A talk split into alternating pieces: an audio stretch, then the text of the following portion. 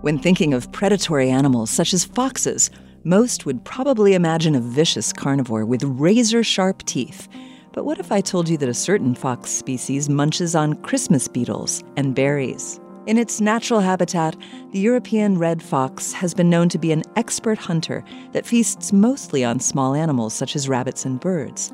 But a study suggests that their diet may not always be so simple.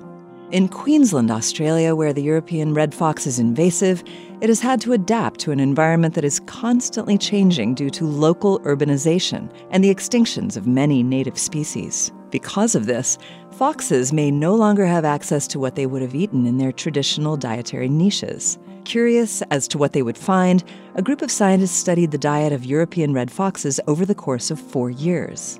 This study found that in their invaded habitat, the diet of European red foxes directly reflects what can be found in their environment.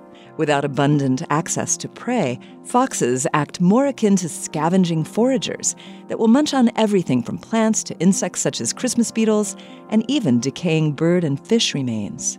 The expansiveness of their dietary niche reflects both the fox's opportunistic foraging habits as well as the constantly changing environment in which they live. This Moment of Science comes from Indiana University, with production support from the Office of the Provost. There are thousands more Moments of Science on our website at amomentofscience.org or wherever you get your podcasts. I'm Yael Cassander.